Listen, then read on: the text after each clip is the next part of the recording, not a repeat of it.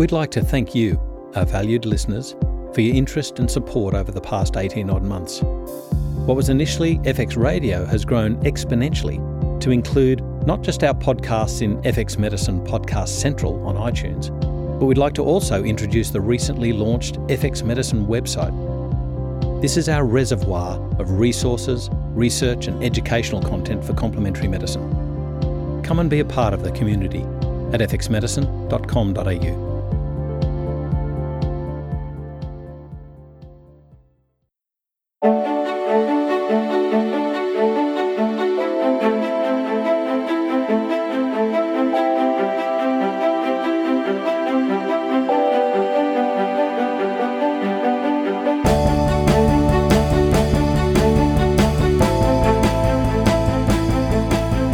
FX Medicine, and I'm Andrew Whitfield Cook. And with me in the studio today is Dr. Mark Donohoe, a GP of great renown, uh, who treats very complex conditions nowadays because his history was looking into patients or, or the symptomatology and the presentation of patients that had things wrong with them that didn't fit into the medical paradigm. So, welcome back, Mark. It's good to be complex, isn't it? I don't know. Mark, today we're going to be talking about the opportunities and, and the conundra, the conundrums that we can come into uh, when using probiotics, particularly for medically diagnosed conditions. Hmm. And you've got a lot of expertise on this, particularly because you have very complex presentation of patients. yes. Take me through, firstly, what you use probiotics for and segment them out as to like a stratification, if you like. I, I can take you through the simplistic view, which is Yep. complex patients typically have seen a lot of practitioners, orthodox medical and complementary integrative, and I'm at the end of a long line. And typically they've been through dozens of treatments. Nearly all have been on probiotics of some type or form along the way. They've heard of them and they know of the value. When I see people with chronic inflammatory disorders, and I think now it's getting clearer that things like chronic fatigue syndrome involves neuroinflammation, it involves other inflammatory processes of the immune system as well. When I see those, I used to think of how do we control the immune system and think of it mm. systemically. Now I think of it primarily as how do we get the gut to be involved in the immune modulation. And bluntly, when I am clear about what the cause of a person's illness is, I will often go for that specific treatment. But for 90% of the people who see me, the very first thing I do while awaiting the result of the testing that I do is get them on really quite high dose, you know, up in the 400 to 500 to even a trillion units, uh, colony forming units per day, and the Saccharomyces. And I even put them on Mike Ash's old uh, apple, um, you know, Yep. st- uh, stewed apple, which has proven a real boon. I mean, the, the number of people, A, who say, I didn't know I could eat apple and it tastes delicious and I'm feeling better. Balanced against a couple of people who, the, who really needed the uh, FODMAP type approach who felt terrible and got cramping pains and I regret. But the vast, vast majority, that uh, stewed apple has actually been a real boon in getting compliance and getting people interested in cooking and getting their gut back in order. So my typical thing is if we've got inflammation to control, and there's evidence often with standard things like C reactive protein or the ESR is proven to be raised, hmm. or you've got this CD4 CD8 ratio, which is high with low suppressor cell numbers, when there's those indications, to me, the gut and probiotics is the number one way of getting a quick outcome in that first month while they're waiting for results, while they're trying to do something good for themselves. It's the quickest and best way to get people saying, I never knew that I could feel that good in such a short period of time. Can I ask you a little bit about the the FODMAP diet and the you know the stewed apple, which really doesn't fit into that? I know. Uh, and and I you know I take my hat off to the work of Sue Shepherd and others. Um, who designed this diet looking at fermentable oligosaccharides, monosaccharides, Yep. and Yeah, and and others, polyols. Forgive It's me. a, I, I still think it's a FODMAP is a terrible name. Every time I, I feel like I'm talking about a Muppet or something like that. Yeah, yeah, this is a FODMAP. But, the you're de- right. We should we should be aware that many people have found that brilliantly good for managing their for- symptoms. and particularly for irritable bowel syndrome. That sort of seems to be where it's found its place. However, um, I have concerns about long term avoidance of healthy food Sure. groups. And I think we should always be looking at why did this happen and what can we do to heal the issue so that I don't have to avoid those healthy foods. A FODMAP diet, in many ways, is a medical model of there is a right diet and people should be on the right diet. And there is no such thing as a right diet. If you are not able to manage fermentable oligosaccharide type of uh, foods, the deeper question is why. You can always put a person on a diet. In fact, You'll remember a well known hospital around Sydney, the low salicylate diet. People went on basically no vegetables, no good foods for their health and felt great. But the fact is, if you stick anyone on no food who's got a gut problem, they feel great temporarily and then they get malnourished. And then you are stuck with the problem of how do we restore a healthy diet in this person? My concern about my medical colleagues is that they're very quick to criticise naturopaths for candida diets and, you know, uh, paleo diets, but they stick them on horrendous diets as far as long term health and maintenance of health goes and act as though it's medical, therefore you should follow this as if it were a prescription for the rest of your life. And that, of course, is not true. The deeper question of why they need to be on that special diet can be answered, and this is what you know, next year with uh, uh, Dave Perlmutter and uh, Alessio Fasano, this is exactly why we all need to be there hmm. to hear the deeper reasons, what goes on with the genetics of the person who needs a wide variety of foods right through the early years of life, how to not end up as a FODMAP victim in a sense, like where you are stuck on a diet which is not good for your health, how to consider grains, genetics, uh, a variety of diets, so that we're not talking about the diet right for everybody. We're talking about individual needs, how they get into a mess, and how you rescue them from that mess. And a FODMAP may be a good temporary diet, but there is no way that that's uh, your long term diet for life. So it's a rescue effect or Yeah. a rescue uh, mechanism until you can figure out the cause. which is what medicine is largely about. What are we about? We're about diagnosing and relieving symptoms and getting a result early on. And my own profession's failure, I think, is asking the second question, but why? Why in this person? And to me, the time that I get to spend with people, you can always see exactly where these problems arose. Sometimes it's in childhood with uh, acne and antibiotics and you you can kind of understand then that a, a child with a six month course of antibiotics who didn't feel terribly bad at the time, but whose health problems and inflammatory problems and behavioral problems started appearing after that time, when they stopped their antibiotics, missed something vital, and that was the restoration of normal flora and normal gut biology. And so, I, uh, to me, starting with what diet can make you feel better is one issue. I routinely take people off their gluten.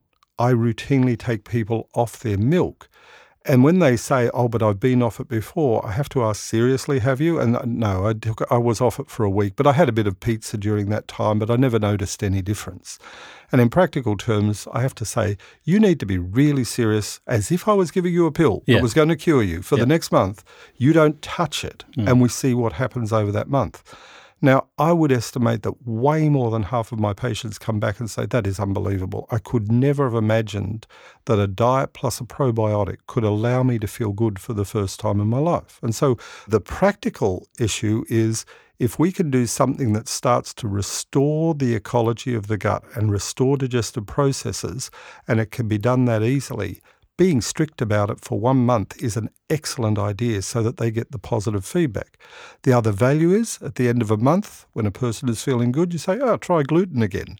And horrendous things Yeah, happen, which yeah. really reinforces for them that this was not just me limiting my diet. There are specific gut immunological reactions to gluten that they then are not all that keen to go and replicate over and over. I think one of the things that practitioners have got to be mindful of when they're recommending any elimination diet is that the symptoms of having an offending food, uh, particularly while you're on that um, elimination phase, it may not present immediately. It may present like two, three days afterwards. So if they say I had a little bit of pizza and it was okay, but then three days later when I had your diet, I felt bad. right. And this is the problem. They say, so the good diet made me feel bad. Yeah. But it was from the three days earlier when they Well, had that. that Remember, pizza. there's something even deeper. There's the addiction abdiction response, right? That Why do we eat pizza? Well, there's a bunch of bugs down in the gut there that are really used to getting their hit mm. of whatever it is you're about to give them. And you make them happy little sausages for a while. They don't complain. When they lack their foods, they go a bit berserk. They're looking for something, and we think we have cravings for pizza or sugar. I'm betting that the mo- majority of the time that's the bugs that are getting uncomfortable down in the gut. There is a gut feeling that you've got to eat a certain type of food to satisfy them. And this comes back to sugars, it comes back to uh, uh, grains, it comes back to all kinds of things that there is an addiction response which is very real. A person feels temporarily better on something.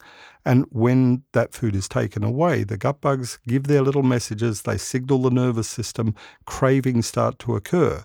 And when you give in to those cravings, it's really easy to think that the food is good for you and it's the not having the food that's bad for you. Mm. And so those first days, I am used to a kind of process where I say to the person, you're going to come off this.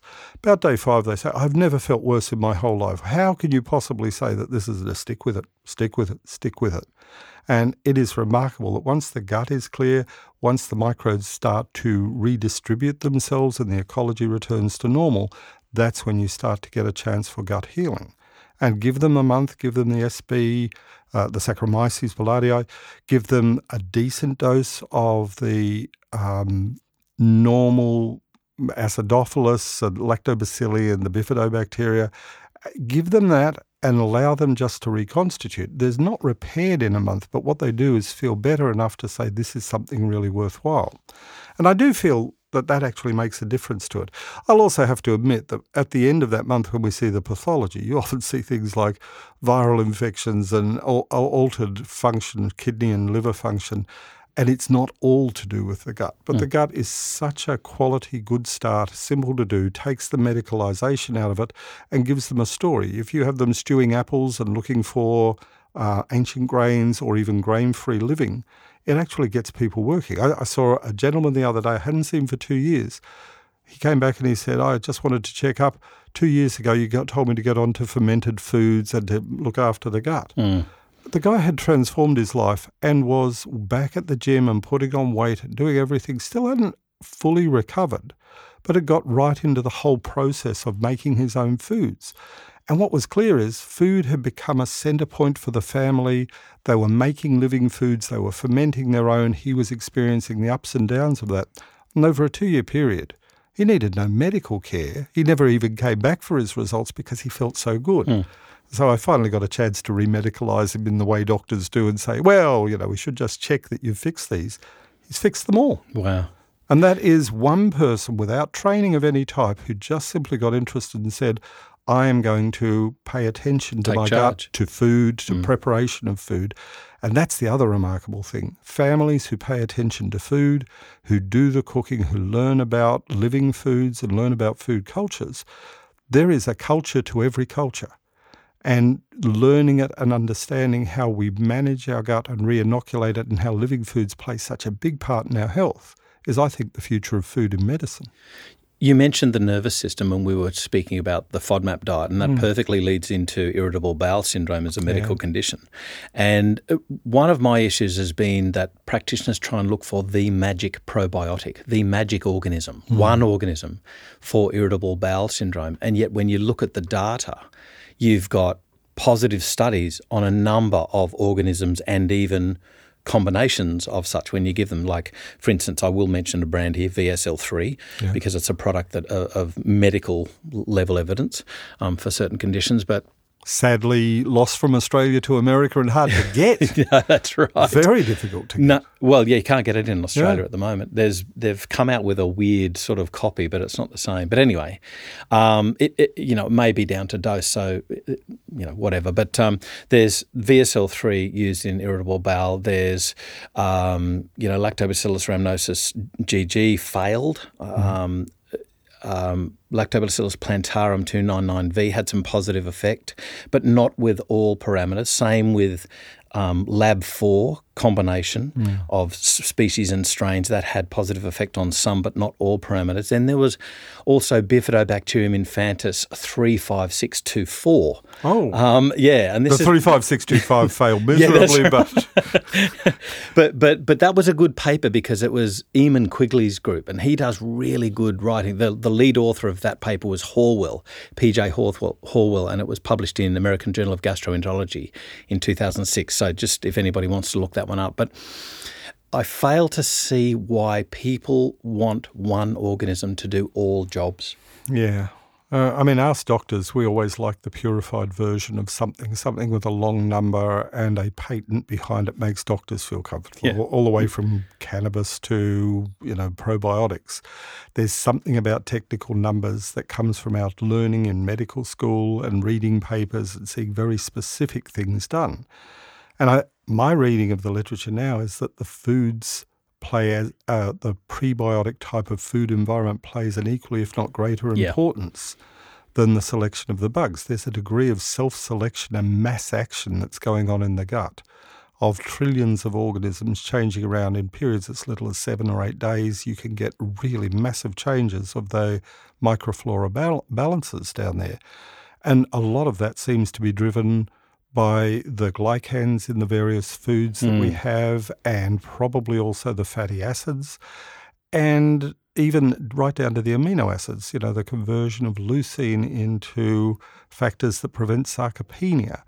There's a lot going on down there of what we feed the bugs. And I get the feeling that we are on the periphery. What we're doing with the microbiome project is we're looking for the magic when the magic is actually on the dinner table. The magic is right before us with people relaxed, eating their food, salivating properly, chewing properly, and they build their own flora based on that extraordinary combination of social cooking and other skills.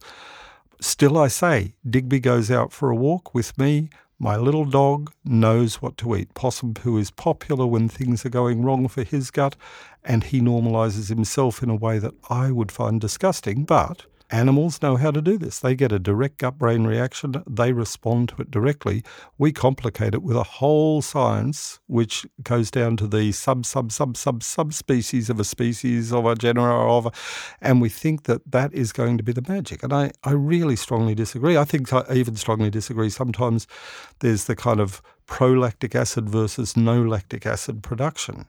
And it may be in theory important, but the bigger issue of getting the diet right and not focusing on the problem of the gut, but restoring normality of the socializing, the eating, the family gathering, the enjoyment of food. If I have one problem with FODMAP and salicylate and other diets is they can turn food into the enemy. Mm. That you actually then have people looking at labels, fearing the very thing that's going into their mouth. And that fear inhibits salivation, inhibits gastric acid production. It does a whole range of things to our digestive system which are not good for health. We really have to get around that. Intervene with a diet, find out where your risk factors are, achieve certain goals, and then broaden that diet out to the best that that individual, that family, or that social group can manage. I think that's going to be the way of the future. Absolutely. I, think if if our listeners want to tune in to how fermented foods can become part of our active lifestyle. Uh, there's a great uh, podcast by Dr. Sarah Lantz on Buchi kombucha and, and right. what she's done with fermented foods. There were some other great ones. I can't remember her. She's an American lady, and she she basically said that she's going in for a colonoscopy, and there's certain things, five things that she's going to do afterwards to help promote her good bacteria. Right. Avoidance of certain foods, inclusion of others like the fermented foods plus probiotics. Yeah. But I think you you keyed into something that we really do do miss out in our stressful, stressful 21st century living, and that is preparing ourselves for the meal. Now, I'm not a religious person, but the act of saying grace, if we mm. wanted to take the religious um, uh, inferences out, the act of saying grace, just giving thanks for a meal, being in a present spot and relaxing into the moment. And if you wanted to take it out of that, just put a, a you know a white magic around you and just say the, the stress of the day will be there when I come back. Right now, I'm going to eat meal. Mm. it is difficult, Right, I, and I say this from the perspective of a parent of a teenagers, the last one of whom is Oh, just yes. finishing a high school certificate, and in those circumstances, stresses of my work, of my wife's yoga work, of the stresses of exams, of everything, mean that you've got to put the effort in. But integrative medicine is that one area that says that effort is worthwhile Mm. giving permission to patients to actually spend time on food, it seems almost like a an evil luxury. You know, how can I spend the time making food? Well, if you want your health back, that's step one. The stewing of the apples, Michael Ash's idea of the stewing of the apples, the stewed apples gets people back into the kitchen, making a recipe, having food that they love the taste of, and feeling, hey, this is not only okay for my health, this may actually be supporting good health Yeah. it improves things like salivation. It improves anticipation of a food. It improves the way we sit down to eat a meal together. And it's a discussion point. How, who ever knew that something as simple as green apples stewed up with a bit of cinnamon and other herbs in there could possibly be so good for your health? People discuss it, tell their friends, other friends take it up, and it spreads metastatically through a community, through a suburb. Neighbours take it up. And building health is an art that we doctors, I think, have almost lost. I think naturopaths still hold it, and I have concerns when naturopaths and complementary practitioners almost want to be disease treating, just like doctors. They want to have hard, solid evidence, whereas I would say 80% of health, maybe even higher, is built from the lifestyle that you live, getting out, biophilia, getting into the outside air, walking, exercising, enjoying and making your own foods.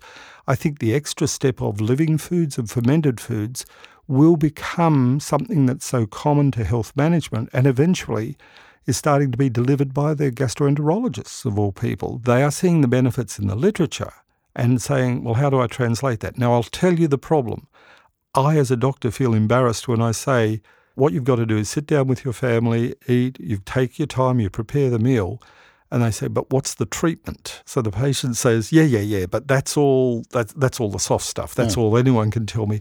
To be a doctor and to not run straight to a pill, a potion, a strain of a probiotic is a really difficult thing because people walk away thinking that's just low grade information until they experience it, where they realize that the rebuilding of the health, you're handing the ability to look after their health back to them. And that's a really valuable long term thing because it cuts their medical and, and integrative costs. It costs nothing to prepare food well, except the time and the effort that you put into it. And that's paid back by good health. And I, I've got to say, in my experience, I've been so impressed when a GP takes the time to go through the basic, even evidence based parameters, which they should be covering off first before going for a pill. I'm so impressed when they actually take the time to talk about the importance of diet in health related um, c- conditions. Yeah, it is. The doctors that I talk to say, oh, my patients expect something that only a doctor can give them. And I don't think that that is actually true. I think where I hear the complaints is the doctor thought I was after a pill. I want to feel well. I want to get my health back. I want to recover. And so that difference is the doctor thinks the expectation is uh, what's the pill you're going to give. We reach for a script pad or we reach for the name of a, uh, a particular probiotic and we hand that over as though that's a solution without ever changing the environment.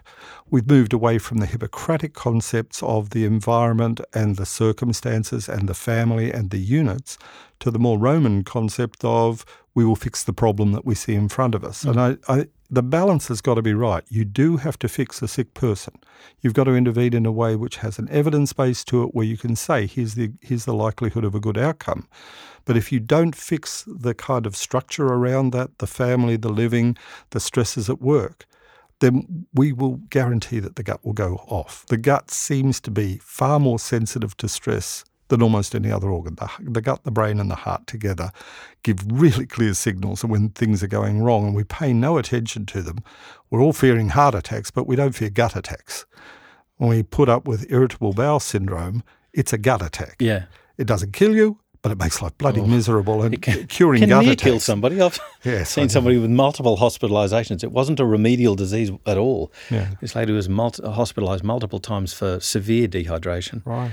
from IBS. So, I, you know, I caution practitioners out there: don't don't um, don't trivialise irritable bowel syndrome. No, in- in fact, now the gastroenterologists, so since that paper in gastroenterology, I think it was two years ago or a year and a half ago, which just took irritable bowel syndrome with diarrhea and put did the DQ2 and DQ8, did the genetic testing to find out who had the so-called celiac genetics.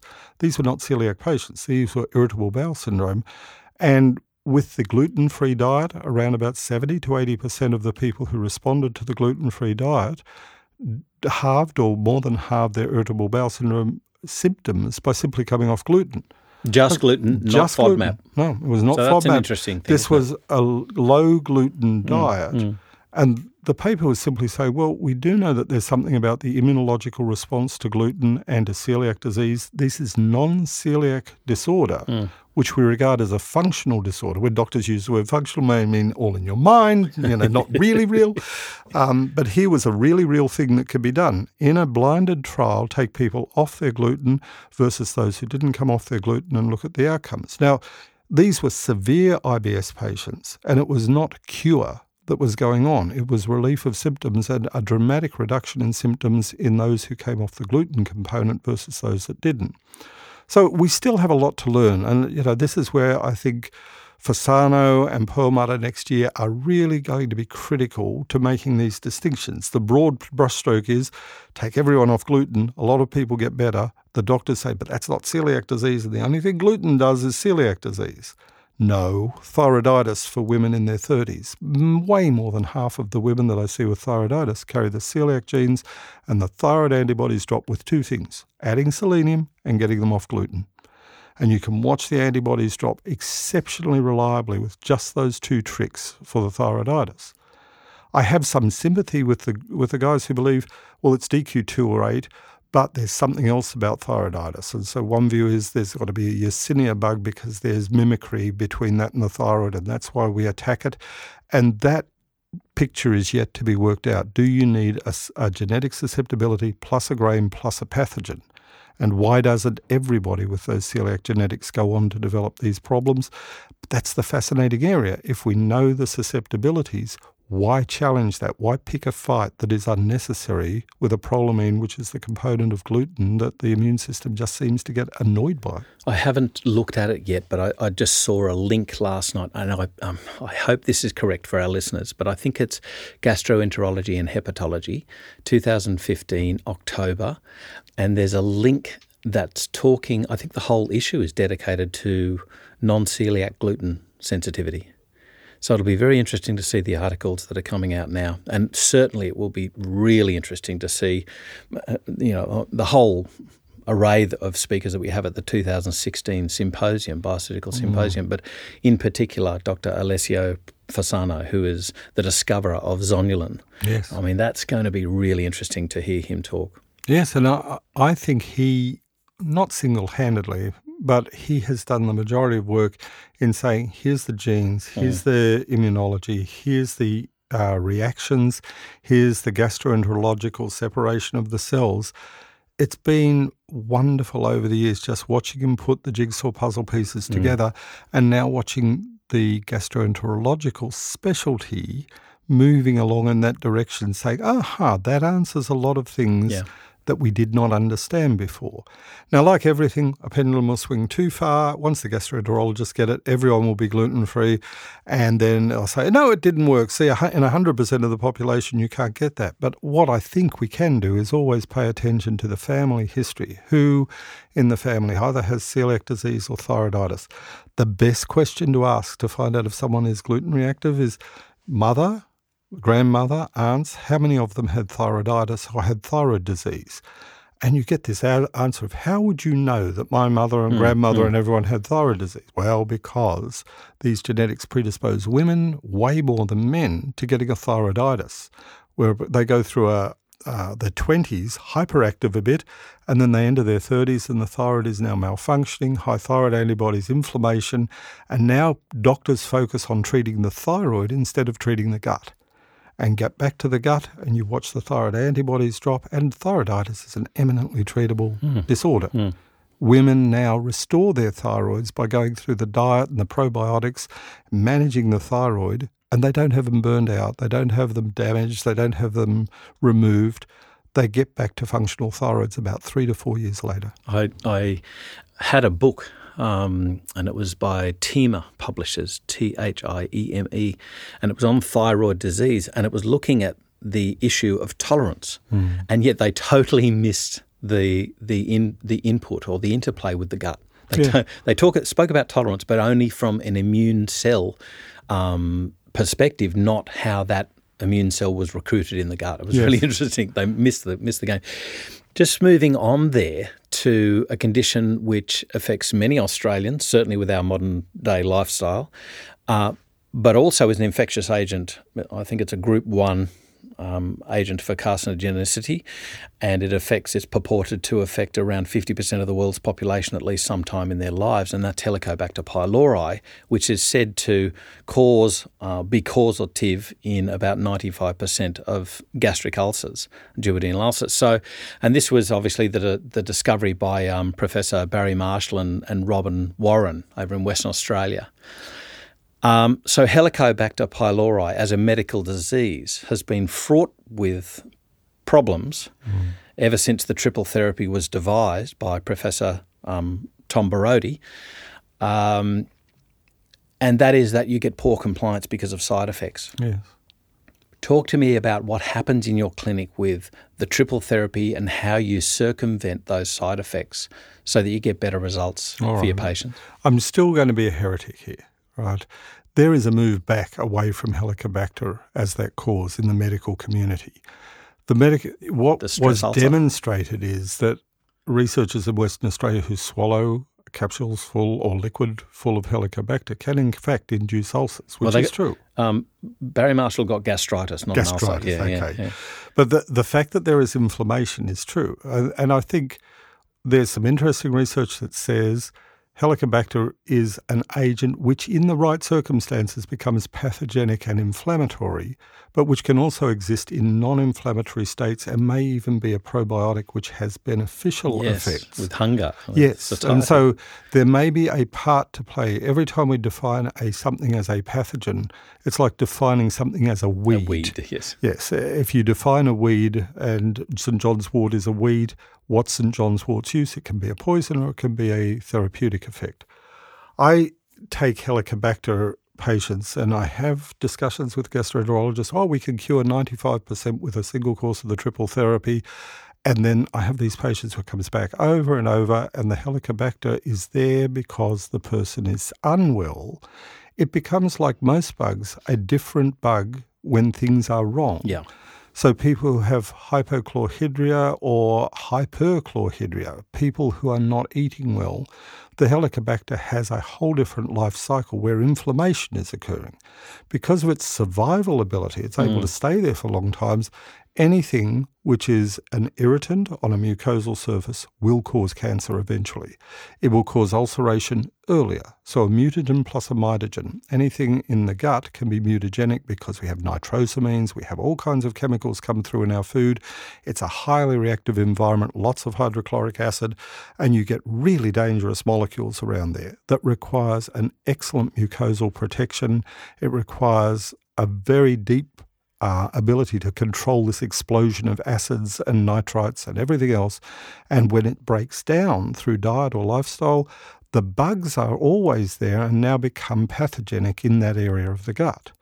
So I do think that there's a place for triple therapy in a person who has developed a Helicobacter infection where you want quick control. You're right about the seven day course of treatment giving a lot of adverse effects. And if the goal is we just want to get this better, we've got to get the ulcer out of the way, I think that there's a value to doing it in, to doing the seven day treatment as a first line of treatment in the medical treatment. But I think there's a way bigger issue of maintaining gut ecology in the upper gastrointestinal tract, determining if a person has low or high hydrochloric acid as their baseline. If so, why? And I think that we also need to respect that the gastrointestinal tract, even the stomach, needs to be respected as a place where you do the second stage of digestion, saliva in the mouth and chewing. The next stage is you've got to have your acid, you've got to have your mucosal protection, and re establishing mucosal protection on the stomach wall is a different business to re-establishing it on, say, the ileum or the mm. jejunum or mm. anywhere like that. Mm. So I think our simplistic view of there's a bug, there's the ulcers, it must be cause and effect, ignores the fact that the bug is there and becomes pathogenic for a reason and is non pathogenic in a huge number of people. If you do the Helicobacter serology and the breath test, you find many asymptomatic people who also have breath test positive and serology positive. Are they at war with it? Well, not symptomatically. Do you treat it? We actually don't know. Mm. What we do know is if you've got gastritis and you've got ulceration, you have a short term medical problem that you have to stop progressing. And there is value to the antibiotics in those circumstances. Do you leave it there? Not at all. Because the relapsing rate for those people, the bug will return. Mm, it will it, return anyway. It's yeah. very hard to eradicate. Yeah, and you have to be at peace with that bug. You need to develop a relationship with your Helicobacter where it goes back to whatever its mysterious role may be. It reminds me a lot of, you know, do we introduce parasites into people yes. for control of other inflammatory disorders? Do you treat celiac with, you know, parasites? Yeah. Do you treat allergy with parasites? So the, there's a lot of stuff going on on the gut wall, and Helicobacter sits as a headline because doctors thought, oh, we always thought it was stress and hospitalisation. Old Doug Piper over at North Shore was one of my teachers, and it was all put people in hospital for seven days and they get better from their ulcers. That all got wiped out by the Helicobacter story. And as I said before, the pendulum swing goes so far that you think that the bug is the only reason yes, for ulcers or right. for gastritis, swings back the other way, and we'll have to find our middle ground there where peace with Helicobacter is what we're after. We are not after a war that we can never win. Yeah, and I, I might point out for our listeners that the big problem with triple therapy and the subsequent quadruple therapy, if they need it, is compliance because people feel so rotten on that therapy that they very often stop. I think it was somewhere around 30% of people actually don't finish the therapy. Therefore, that therapy can't have the beneficial effects on, on uh, eradicating, quote unquote, Helicobacter pylori. You'll never eradicate it. Mm. Um, and therefore, it, the condition persists. Um, there's there's good evidence to show that um, Saccharomyces boulardii, lactoferrin, and something that's just now available on the Australian market that's zinc carnosine, a combination of zinc and L-carnosine together. Um, they have evidence on reducing the symptoms of triple therapy so that people can stay on the triple therapy to its entirety and therefore get the beneficial effect of the eradication of the organism. So it's a really interesting thing. The, the zinc carnosine actually has some very interesting attributes as well, but that actively heals the ulcer. The, the zinc basically gets absorbed into the inflamed tissue, allowing the carnosine to heal, to stay in the localized area and heal the, the inflamed tissue. So it's really interesting what's happening. I think the lesson is to be able to give something to patients whereby they can add it to their medical therapy and get a better effect. Indeed, what doctors should be investigating this so sure. that they get better results in their patients. Yeah, get in, get out, do the job that you want to do, and make sure that the person is minimally adversely affected by that intervention. That's yeah. exactly what, you know, pinpointing your target, winning the battle, and getting out and getting on with maintaining health and gastrointestinal health. Those are great goals. So anything that can be done, this uh, this gets back to that idea that there's plenty of nutraceuticals that, if administered with drug therapy, absolutely diminish the symptoms mm. and allow the drug therapy to work better, which is why every doctor should be integrative because it improves orthodox medical care. Yeah. Not this is not weird. This is simply we know things. We know stuff with, you know, micronutrient loss, with um, antihypertensives, with anything that you treat the gut with. There are costs to it, and if we are able to uh, kind of ameliorate the costs and the difficulties that the person goes through, compliance goes up. If compliance goes up, you win your battle quicker. Mm, absolutely. Indeed. Uh, you know, I'd like to say I don't understand why. Um, you know, doctors are so adverse to integrative therapies automatically. But in fact, I do understand it because I was one of them.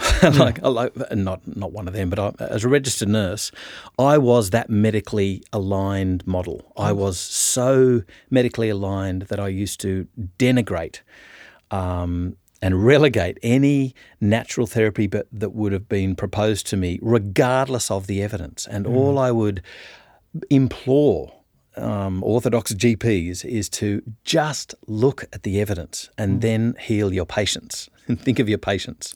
And remember, we doctors like quick results. You know, intervention, the Roman model is rubor dolor, Calor tumor, that if you can see something, hold it, you can see the pathology, and you can aim your rocket at it. It's a very impressive profession to yeah. see that rocket hit its target. Yeah. Is that the end of the story? No. It's the beginning of a story where you've rescued a person from an edge. What do you do as Act Two? And Act Two is increasingly being taken up by the integrative doctors, whereas orthodox doctors should know this information. How do you get the person not just back from the edge, but restore health, put the gate up, make sure they're not falling over again? Weirdly, the medical model is if they fall over again, I can treat them next time, I can treat them next time. And so I think that there's a business model to medicine which says there's no downside to not preventing in the future. In fact, that's the business of medicine is to keep that rescue going. That's the old metaphor of we put ambulances at the base of the cliff. I love this we one. We don't build the fences at the top. And the fences at the top are what we're talking about today. Yeah. The gut is one of those walls that people fall through very, very swiftly. Mm and they keep landing with thyroiditis, autoimmune, inflamed joints. They end up with migraine headaches. There's a whole plethora of medical disease states that come from a common background of causes. I have a battle at the moment, and I know this from the uh, from the gastroenterologist. If a person says they have a leaky gut, never believe them because that's a naturopath that said it. If they say I've got increased gastrointestinal permeability, that's a medical diagnosis. when you have lay terms for something, doctors get their you know the hair stand yeah. up on the back of our neck. I'm the one who decides if you have that. Um, but we've got to be willing to let that go. Better educated people come along and they've heard about leaky gut and they have heard about, you know, celiac genetics. And a better educated population needs doctors to go that extra step to say, I understand that and I will work with you on that. Let's fix the medical problems. Now let's get on with the job of restoring your health. And the other group, your family's health, because things that are genetically susceptible, like celiac genetics, the number of doctors who find them in the adult and never mention that the kids are going to probably mm. have some of that. Mm. And have you wondered why your child may have autism, spectrum disorder, act, hyperactivity?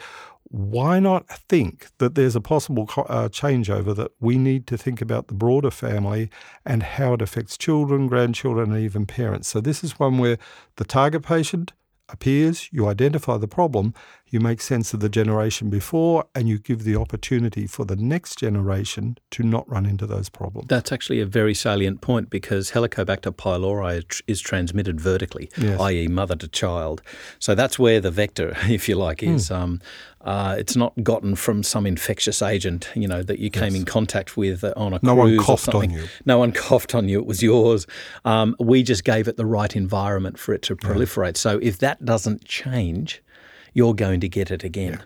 Yeah. Um, Mark, let's move on to something that that um, you know we're talking about the serious gastrointestinal inflammatory disorders now, right? The the inflammatory bowel disorders, the ulcerative colitis, the Crohn's the medical use of probiotics, and indeed something that's it, you know I would say it's cutting edge, but it's it's really starting to be a groundswell here, and that's the the application of fecal transplantation, which is to me is something so exciting. Talk to me about the application of firstly probiotics and diet and and what happens in the treatment of these patients with anything from a, an aspirin derivative to chemotherapeutic agents mm. to fecal transplantation? I have experience of both. Um, the fecal transplantation is not the most popular thing in the world, but it is gaining a reputation which is getting people around the yuck factor. Mm.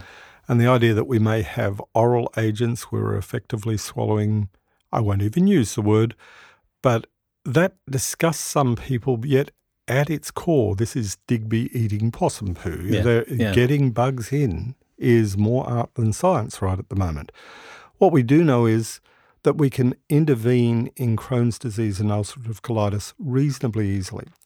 With sufficiently high dose probiotics with Saccharomyces, we can do things on the gut wall that make a difference. There is even some evidence of things like glucosamine and the ability to put in the glycans so that these bugs have an opportunity for inflammation control at the site on the gut and more broadly throughout the body. I think of these inflammatory disorders in a way that's very different from a gastroenterologist. They see it as let's use something which heals the lesion and minimizes the damage, which is not a bad goal. Mm. But sometimes it's at odds with getting good gastrointestinal function back when you have drugs that break up into a steroid and an antibiotic and you're getting that dual effect. It's hard to imagine the gastrointestinal tract maintaining a reasonable balance, even though the symptoms of the disease are increased. And I know that there are controversies arising, and the evidence for Crohn's is a little bit weaker than it is for ulcerative colitis. But I think even the orthodox gastroenterological specialist area of medicine is moving into the probiotic era for the management of both of those conditions. The review recently of evidence for ulcerative colitis management is pretty strong. That we and the fact that there's a microbiome project looking at could we strengthen that even more? Could we refine what, we, what we're offering here? But at its simplest level, the Saccharomyces and the high dose uh, probiotics, the high dose lactobacilli and bifidobacteria, are reasonably straightforward ways of trying to make a difference to reinoculation of the gut. The dietary approaches, I think, are also important. And I know the gastroenterologists often bristle with this. You know, don't put my patient on diets. I've got them nicely controlled with the drug therapy the question to the gastroenterologist should always be what's the long term uh, goal here? What are we trying to establish? Trying to establish normal immunology in an area of inflamed gut is not easy. So, symptomatic treatment with the drugs that are used is a very valuable step one. Restoration of gut flora, microbiology, and gut immunology is, in fact, you remember from our last symposium, it is an enormously difficult task that requires a lot more research to be sure of. My experience, though, with Crohn's disease and ulcerative colitis mm. is that they are both recoverable conditions if we don't rely simply on symptomatic treatment. Yeah. That the combination of diet and probiotics works slowly, progressively. You see the C reactive protein numbers come down, the ESR numbers. They're just general markers of is inflammation going on down there. The carcinoembryonic antigen is another marker. So, as doctors, we can watch what our interventions do as long as we're prepared to have a look over a period of, say, a month to two months to six months. There's really straightforward ways of saying how is that gut doing. And when you see the carcinoembryonic antigen, the CEA numbers dropping down progressively and the C-reactive protein dropping and the person complaining of less symptoms, it's a very, very powerful process. They, they are encouraged to go back and look at what they can control in their own diet. The relaxation is important and getting congruent with gut and living foods, mm. I think that that's where most of them need to actually end up. I had a young lady, I have a young lady who I'm treating who has Crohn's disease, and the antecedent for that was severe and emotional upset yes. at a period of time in her life, a, a, a young 20 something. Um, and she also embarked on a high dose oral contraceptive pill. Yeah. And um, the interesting thing was, as well as you know, rather aggressive medical therapy at the time, uh, one of the biggest changes that she found was coming off the high dose onto a low dose yeah. oral contraceptive pill. So it may be something as seemingly distant as changing the hormonal profile, which has effects on inflammation in yeah. the in the yeah. And and look, uh, I've said this many times. A century ago, the whole thing was control of infection. Yeah. Now it's control of inflammation the better we do with inflammation control, the better we do with the chronic, degenerative, grumbling, low grade diseases. We're good in medicine at stopping the acute exacerbations. What we lack is a strategy that is a lifelong strategy which allows the person to regain their health. And we think of, you know, extend the medical treatment lifelong. It doesn't work out very well. That just distorts more and more of the gut immunology, and other problems arise over time. So, I, it's a difficult area. Ulcerative colitis, Crohn's disease, celiac disease as well, mm. they're owned by the gastroenterologists. So the gastroenterologists have to be the ones to come around because they are potentially serious disorders. Crohn's disease almost universally has the problem of low vitamin B12. And so that last part of the small intestine is mm. critical mm. to hmm. absorption of B12. And the number of times we forget that the Crohn's person, even though symptomatically controlled, is just destroying their ability to absorb B12 oh, in the distal uh, ileum. Indeed, not just B12, but all of the fat soluble vitamins as well. Yeah. So, you know, the, for instance, uh, I mean, vitamin D. Yeah. It, uh, you know, was the hero for everything, and and some of the trials, the the um, intervention trials, haven't been as uh, as um, shiny as, as results that we'd like. But autoimmune disease, man, yeah. there's a real use for vitamin D there. Yeah, and that, that link between gut and autoimmunity, very, very, very strong. Absolutely.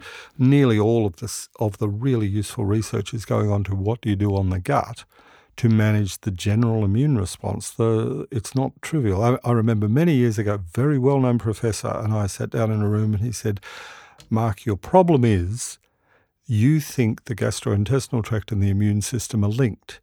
This is why we have specialties. There's nothing about immunology in the gut, and there's nothing about gut in immunology. Wow. It's just where the cells happen to be. And I think now that that position will be regarded as absurd. Yeah that if you manage the gut, the immunology, this whole process of autoimmune thyroid disease, autoimmune ovarian disease, lots of infertility, things not obviously related to the gut are intimately related to the gut. And management of inflammation via the gut is a vastly important area of my profession's approach to inflammation. We're always looking for the next drug that will have no side effects but control inflammation it sits in front of us and it's called diet and it's called the mm. gastrointestinal microbiome and they do a fabulous job if we support them. It's not drug intervention as such, but the drug intervention is useful only for the initial stages. So, Mark, uh, we've spoken about gut conditions anywhere from Helicobacter, irritable bowel, right through to the really severe ones, the ulcerative colitis, the inflammatory bowel diseases. Can you give our listeners a wrap up as to when to use probiotics, and what other factors you use, what other things you use in combination with them to get better efficacy?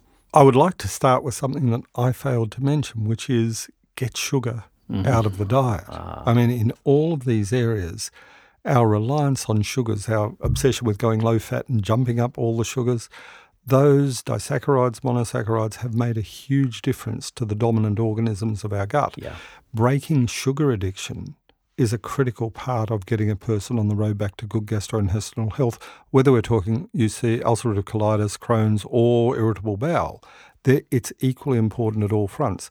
And people resist it. And it's really hard with teenagers, and it's really hard with people who've become so used to sugar that they can't imagine a diet without it. So, sugar out a trial of getting people off their grains, principally wheat, rye, and barley for the gluten components of those grains, is always a really good start. And my approach to any of these disorders of chronic inflammation, especially gastrointestinal symptomatology, is it's always worth a trial off gluten, off sugars, off milk products. Watch the first month like a hawk and find out what the gains and the losses are. So, to me, that early intervention is start that process.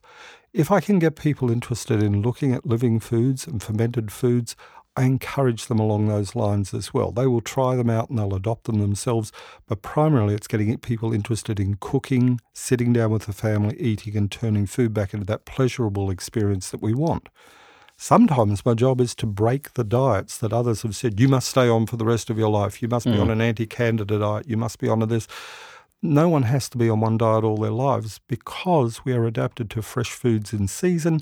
We ate what we got. There's a value to a starvation bit of winter, which we never have. We go for more food in winter rather than less. And there's a value to the fruits and vegetables in season. There's no right diet for everybody, nor even for an individual over time. So that's the groundwork to me. When I've got a specific target, my choice is generally the high dose probiotics of the lactobacilli and the bifidobacteria groups and a reasonable dose of Saccharomyces boulardii. If they're on antibiotics, the probiotics are difficult because they will be murdered by them and you have to separate them, you know, do the 12 hours. But many antibiotics are four times a day. Mm. So it's really hard. And the rule there is leave the probiotics till the end, keep the Saccharomyces going because they can moderate that gut immunology and the interleukins there, and then get on to the heavy doses of probiotics immediately after. I'd also draw a distinction. There are people who need short term antibiotics, who need short term probiotics to re establish things afterwards. Mm-hmm. But for people who've been on six months of antibiotics for chronic cystitis, urethritis, uh, acne, lots of those things, after six months of antibiotics, it's, it's no longer a two, three, four week treatment. Mm. You have to work hard with all of these tools at your disposal. Antibiotics have value, but the cost of them long term, people experience the upside when they take them short term, and then they experience the long term adverse effects for 25 years afterwards. So, that work and going back in the history and saying, did you have long term antibiotic use, and recognizing that as a risk factor for gastrointestinal disease and inflammatory diseases is critical. So those are those are to me the goals. You've taught me something new today um, with the management of Helicobacter treatment. So I did not know that we could ameliorate those symptoms. I've always run into the patients who have severe symptomatology from the attempt of treatment, failed treatment time after time.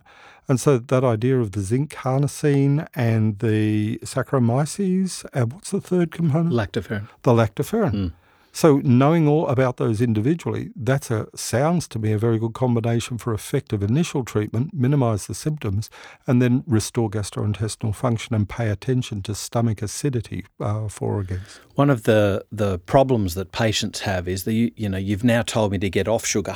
Mm. Well, what do I do? You know, I've got this craving for sugar. How do I manage that? And I think practitioners can learn something from you know, if you wanted to say paleo, do that. But the problem with saying paleo is people think automatically high meat. Yes. Whereas Loren Cordain and Pete Evans actually made a paleo diet for our 2013 yes. uh, symposium, and it was mainly vegetable matter. It was. Um, and it was so, fantastic. And it was fantastic. But the, the trick is that you replace sugar with good fats. Mm and you know you can get them from a number of sources. They don't have to be animal. You can get them from good yeah. plant sources, um, and but that's the way that you ameliorate that that up and down the sugar craving. The other thing is um, the use of MCTs, medium yes. chain triglycerides. They're, they're useful. And you remember, I mean, the sugar industry thrived on the low fat mm. concept. Mm. What did you replace fats with? You replaced it with sugars, and yeah. people couldn't tell the difference.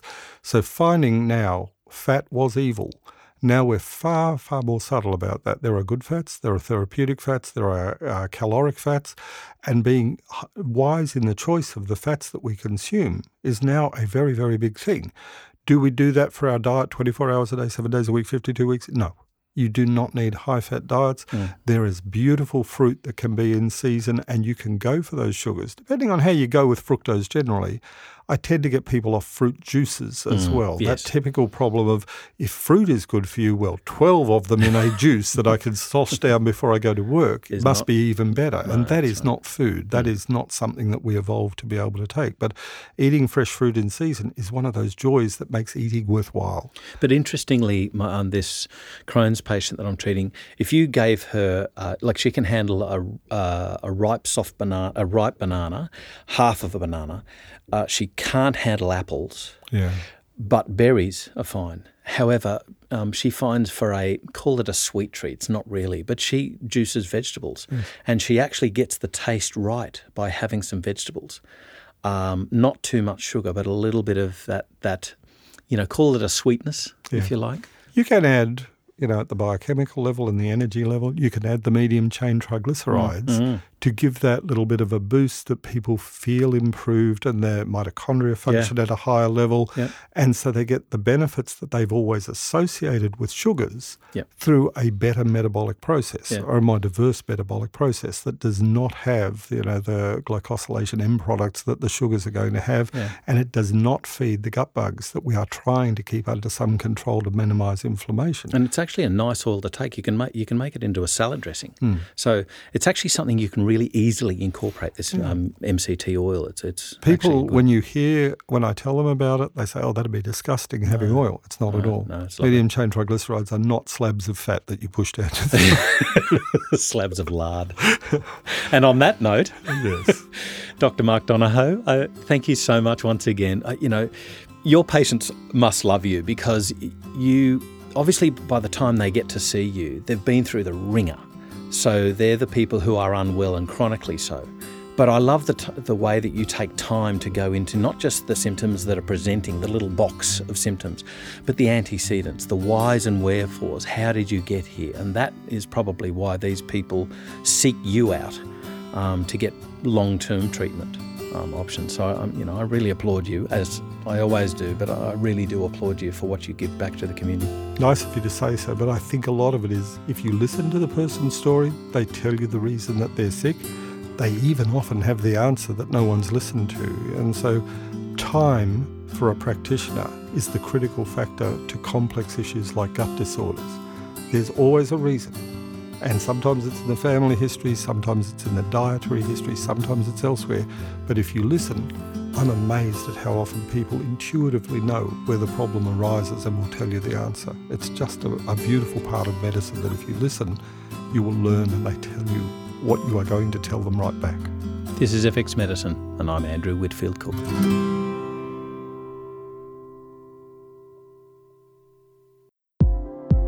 If you've enjoyed what you've heard today on FX Medicine, please engage with us and let us know what further topics you'd like us to cover. You can get in contact with us through our website fxmedicine.com.au or look for FX Medicine in your favourite social media platform. You can also rate and review us on iTunes, and we'd really like to thank those who have already rated us. It's through your continued support that enables us to bring you current, complex, and relevant topics to enhance your practice of natural medicine.